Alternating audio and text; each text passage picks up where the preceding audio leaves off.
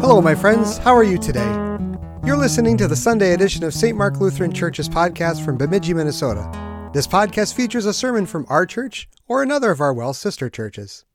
If you are edified by our sermon today, you may be interested in our weekday devotions, which are published three times weekly on the same podcast channel. If you're already subscribed, you're all set. If not, what are you waiting for? I'd also like to invite you back every week for more sermons just like this one.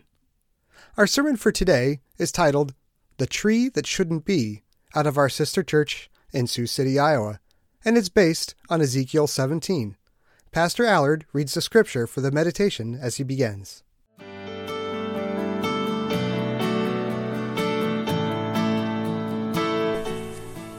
The Word of God before us comes from Ezekiel 17. We read a section from it.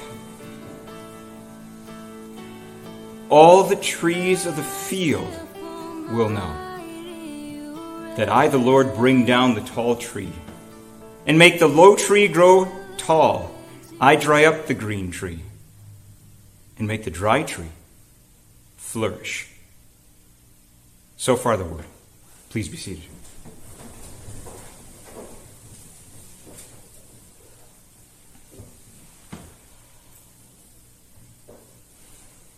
Human beings being inhumane to fellow human beings. You don't have to look very far out there in the world to see examples of that. There's an example of a, a guy named Bentley G. He puts his videos on YouTube. I don't subscribe to it, but somehow it became so viral it actually came to my attention. This guy actually put on the internet on video format, he and his friend are looking for other friends. They have no other friends. They're looking for people with similar tastes and hobbies, and one of the examples is Dungeons and Dragons, role playing games, stuff like that, nerdy stuff, right? And can you imagine what happened? Oh my goodness. Why did he put that video on there? There was a few good people who, who reached out, but if you look at the comments, it's just you can see the full sinful nature just coming down like a tidal wave on top of this guy and mocking every aspect of his body that shows up on camera. It's relentless, it's brutal. It is the truth about our sinful nature. You give our sinful nature anonymity, it will show more of itself. Bentley G. You don't have to look very far to find examples of Bentley being ridiculed. You don't have to look very far in here to see examples. And I'm talking specifically in this case of times when you've been on the receiving end, when you've been bullied.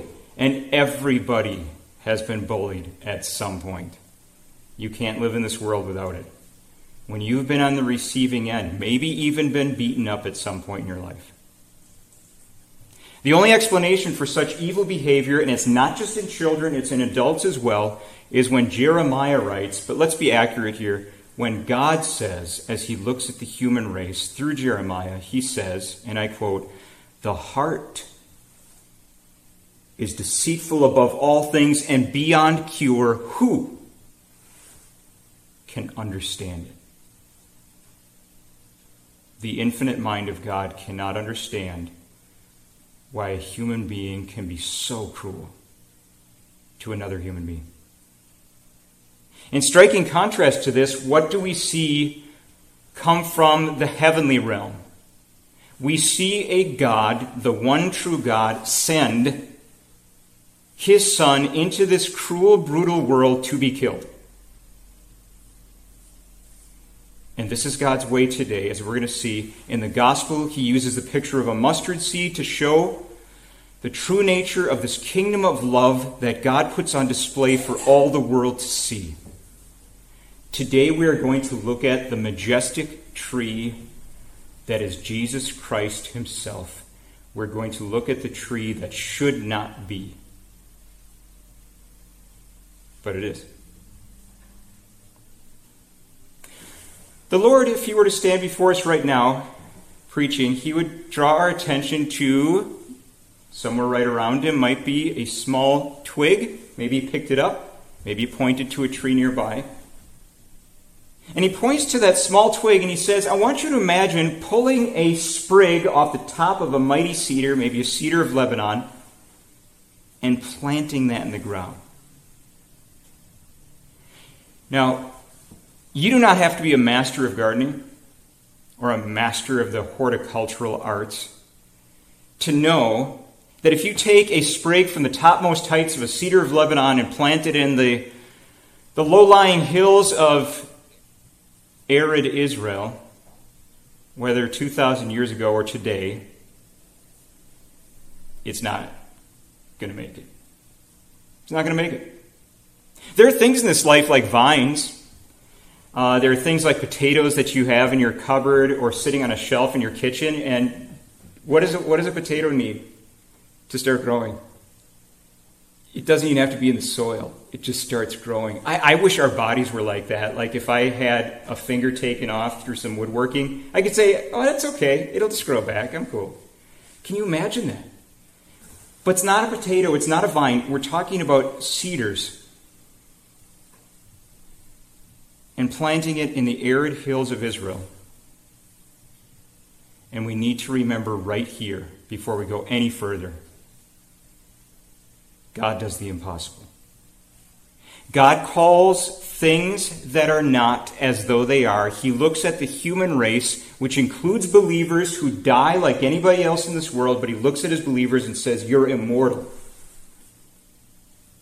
He calls the dead as if they're alive.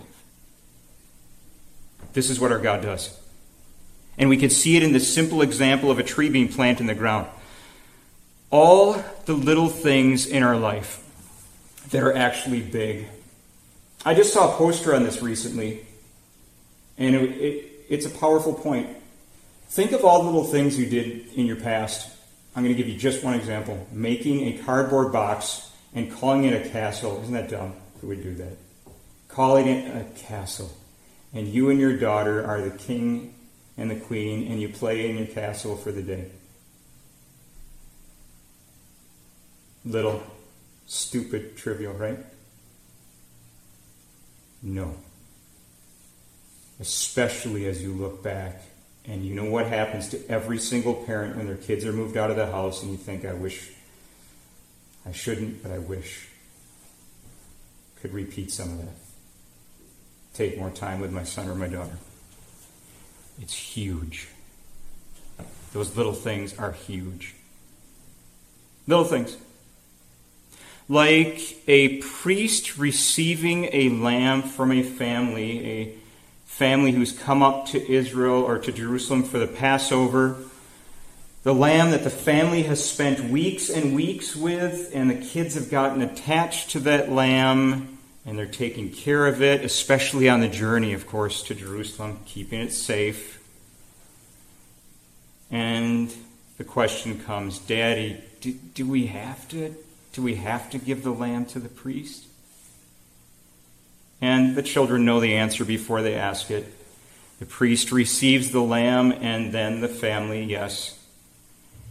They see the priest kill it. The lamb bleeds out, kicks a little bit, and is dead. Small little thing. Barbaric, we might say, in our Western culture today, we would look at that Jewish culture and say how barbaric. But what happened in Jerusalem with animal sacrifices, it looks, it looks as like any number of heathen religions, disgusting heathen religions, where they're sacrificing their animals and they're making the angry God happy. Looks like a trivial thing, doesn't it? But with these seemingly insignificant, trivial sacrifices, what happened and what was happening again and again on that Temple Mount on Zion was part of something huge that fills the world to this day. What little Jewish boy or girl could actually understand that that sacrifice of the lamb would extend somehow into the present, into the United States of America, in some new world on the other side of the planet? But it does. What a small thing, those sacrifices, as until you remember what they point to. What a small thing to take the time to sit down and go through the pages of the Bible, this holy Bible. And yet, what's the reality? Through it, you are drawn into the kingdom of God Himself.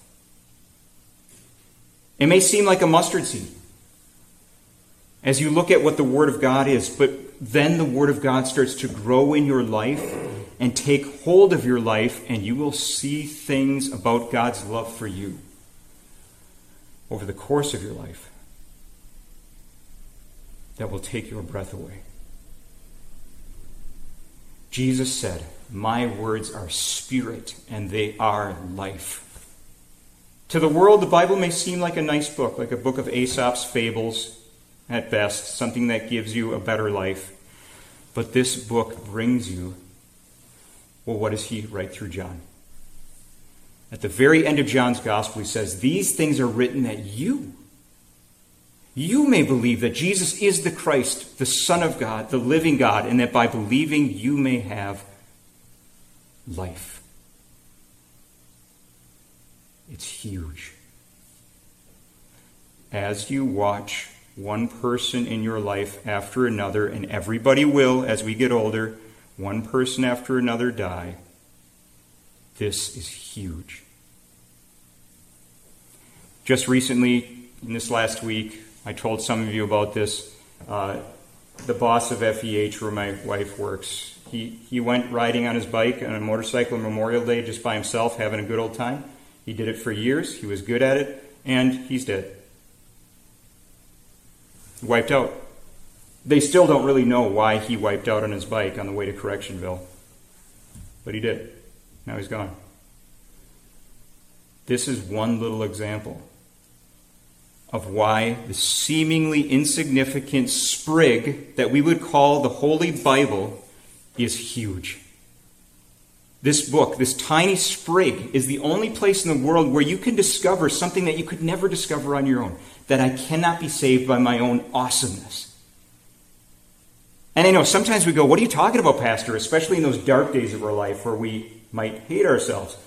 We also have those times and seasons where we think we are awesome. No. I can't save myself by my own awesomeness. Only this tiny little sprig of the Word of God could actually tell us that we are saved entirely by Christ's awesomeness. And please believe this message as well. You are entirely saved by Christ in his righteousness. As Paul says in Philippians, listen to these words that I might be found in him, not having a righteousness of my own that comes from the law but that which is through faith in Christ. In the Bible, I discover the truth how I also have been inhumane to the sprigs in my life. And I'm talking here the people who almost garner no attention, who are invisible to us, or who are worthy objects of ridicule. The bus driver who takes you to school in the morning or the helper who helps the kids sit down and stay under control. That person. Or the poor guy or gal working the McDonald's drive through window, and you got four high school teenager kids, and they're all laughing and joking together, and they pull up at the drive through, and they got to look cool in front of their friends, so they make fun of the gal who's working in the drive through window at McDonald's. She's a sprig, she's nothing, she's trivial to them the grandpa who, oh my goodness, here goes grandpa. He's repeating the same old story. I'm not even going to tell him anymore. I've heard this story, yada, yada, yada, yada. Why do we have to go here, mom and dad, to see grandpa or grandma? And have little thought for the wisdom that we can receive as well from grandpa or grandma. The sprigs in our life, the trivial people but are they? In the Bible, we see just how far this madness goes when Jesus was mistreated by not just the world, but by his fellow Jews. And look what happened. Look what the reality was that came out of that chaos and madness. I quote God chose the foolish things of the world to shame the wise. God chose the weak things of the world to shame the strong. Dear sisters and brothers, grab onto those verses that I just read. Because is there anything more instructive as to the beauty of the mind of God than that? He takes the weakest, the most despised sprigs and he lifts them up. God chose a tiny sprig to be the source of all salvation. Right? Isaiah says of Jesus, listen how similar this sounds to the words of Ezekiel. Isaiah says, He, Jesus, grew up before him like a tender shoot and like a root out of dry ground. He had no beauty or majesty to attract us to him, nothing in his appearance that we should desire him. Here we see the tree that should not be. The tree that should have never even come into this world in the first place because we were not worthy. The majestic tree. And look at what happens to that tiny sprig from the cedar that is planted in the land of Palestine. It grows into a mighty tree where all the birds find refuge in its shade. The Hebrew here the Hebrew culture has a little bit different take on birds of every kind. They actually say birds of every wing, literally in Hebrew. I guess that's a good way to distinguish different types of birds. You know, you look at the size of their wingspan. But think of this God accepts the crows, the peacocks. We don't have a hard time thinking of human beings, right? like this the peacocks, the arrogant peacocks, the crows that nobody wants around and are noisy and brash, the doves and the seagulls, the majestic eagles, the robins, the swallows, yes, even the sparrows. They have all come together under the shade of this tree that should not be in this world but is, all to find one refuge from this cruel, inhumane world. Now, I want you to think deeply on this, especially for those seasons in your life. If you're feeling awesome today, find your awesomeness in Christ and His forgiveness. That's great. But if you're in one of those seasons now or in the future where you might just hate yourself, think about, and I shared this with one person already, something that's even smaller and more insignificant, trivial than a bird, even more so than a sparrow. It's about this big. And yes, it also has just taken shelter in my backyard. A whole swarm of them. Honeybees. If you go in my backyard right now, you'll hear the hum. I think they're moving on. I think they're just stopping temporarily. Honeybees are so trivial, right? if you know anything about that insect kingdom, they're, they're responsible for about how much of our agriculture? About 90%.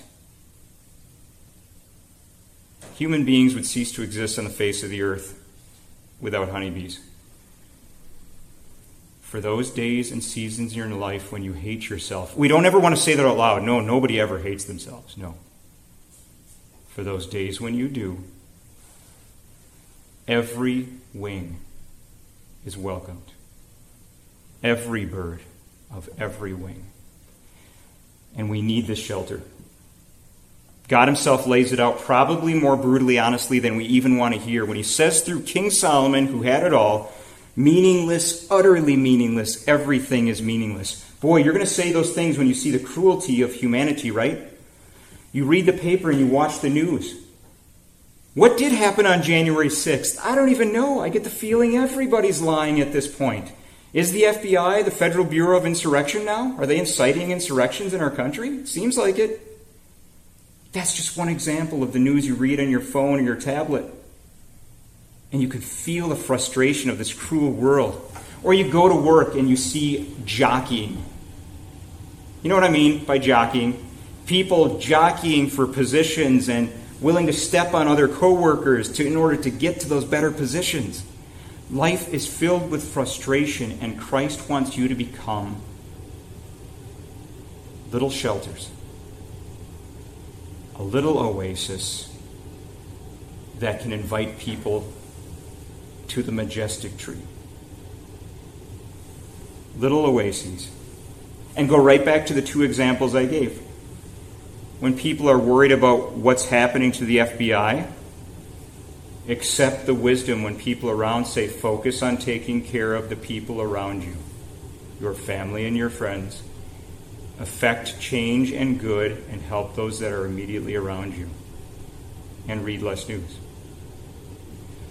When it comes to people jockeying at work, be that little oasis where people go and see you who just shows up at work and say, I'm just here to do the best I can. If somebody notices, great. If they offer an upgrade, a better job, I'll sign up for it and see what happens. That kind of attitude, let people see that. They need to see it. And then we, together with those we are inviting into the shade of that tree, will be ready to hear the call. The call that says, Come to me, all you who are weary and burdened, I will give you rest under the beautiful shade of this, the branches of this tree a shelter that is so effective it even shelters you from death. So, know that your king has come to you. And this is the King of Kings, the one who actually came into this world and was born as a baby. You know in what town he was born. And rather than waiting for us to come to him and serve him and prove ourselves worthy, he came and he bowed before us and said, Put it. Put the load of your sin on me, and I will take it, and I will kill it on that cursed tree. Our King comes to us, and he takes that load onto the cross and receives all of God's righteous anger against all of our insane cruelty. And God then shows us the nail prints in his hands as the forensic evidence.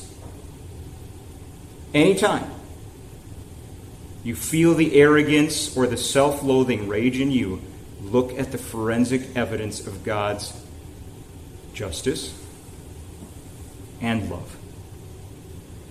Our King says to the weary and the exhausted, and who isn't? He says, Come into the shelter of my love. Come to the majestic tree come to the tree that should not be in this world, should have never come, but he did. To the one who was lifted high on that cursed tree and now invites every bird that should not be there, that has no rightful place to be there, but God invites anyway. Birds of every wing. And as you sit in the shade of this tree right now, look around and you notice, huh, there's still some room in this place. There's still some room in the shade of this beautiful cedar tree. That is Jesus. Who will it be in your life? There's still some room. Who will you say? To whom will you say, Come? Find some shelter in the shade. Amen.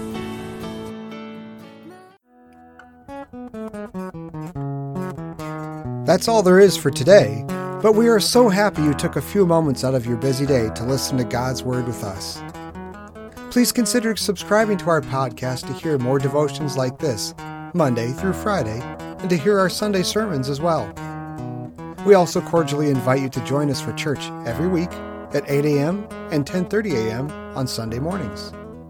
If you would like more information about our church and its ministry, please visit our website at www stmarksbemidji.org.